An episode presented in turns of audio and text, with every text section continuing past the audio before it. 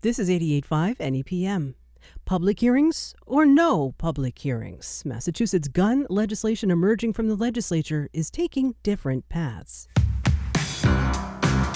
I'm Carrie Healy, and this is Beacon Hill in 5, our look at the week ahead in politics and government in Massachusetts. We've got Chris Lisinski from the State House News Service on the line. Hey, thanks for joining me, Chris. Great to be back, Carrie.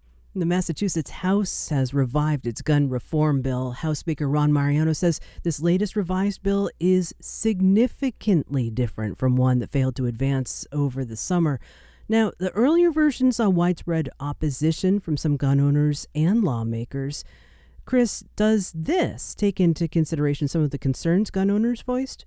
It does certainly respond to some of the issues that were raised with the initial version of this bill Mike Day, who co chairs the Judiciary Committee and is effectively the point person on this legislation, pointed out three specific areas that have been revised here. It creates a grandfather clause for an update to the state's assault weapons ban that was not there in the original version.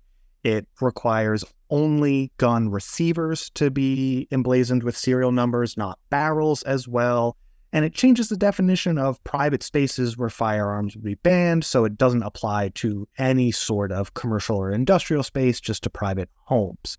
Now, that being said, although those are significant changes that trim away some of the edges of this bill, it does not seem to be enough, at least for some of the gun owners groups who continue to say this is just a bad bill that they can in no way get behind.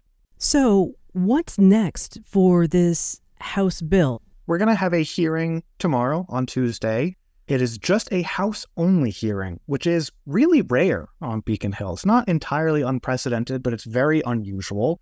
Members of the Judiciary Committee from the House side and the House Ways and Means Committee are going to gather to give the public a chance that they really have not had up until this point to sit in front of a group of lawmakers and say, we support this bill because X, Y, and Z, or we oppose this bill because X, Y, and Z.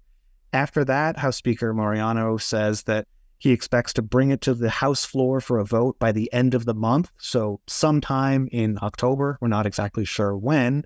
And after that, it'll be over to the Senate. But I understand there is a separate piece of gun legislation being crafted in the state Senate.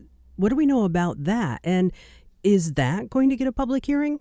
That's right. We know really little about that at this point, certainly less than we know about what the House's plan is. We've gotten some vague signals. You know, Senate President Karen Spilka has said she expects to get a gun bill onto Governor Healey's desk by the end of the two year term, so by July 2024. We know that the Senate in particular is really focused on the ghost guns issue, the rise in firearms that are not traceable, don't have serial numbers, or perhaps made at home without that information. That's one piece of the House bill. We know the Senate's really focused on that. Other than that, we don't really know what the Senate is focused on, what its timeline is, or if it will get a public hearing. Hmm. Switching topics, Chris, to the state's emergency shelters. It's been weeks since Governor Maura Healey proposed drawing down $250 million from a reserve account to cover increased costs to house a record number of families. And there's a growing frustration on Beacon Hill about how the feds are handling this. What's the latest?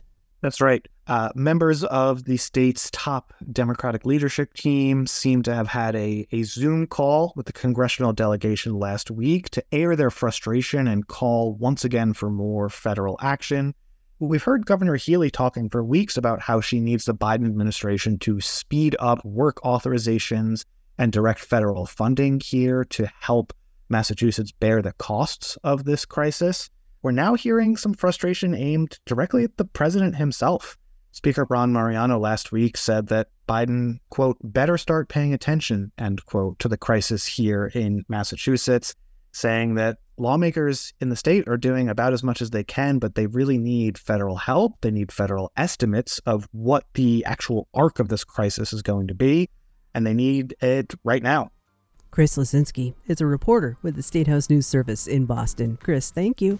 My pleasure. This is Beacon Hill in 5, our weekly check in at the State House. You can subscribe to this podcast and others from NEPM and our website. That's nepm.org slash podcast. This is 885 NEPM.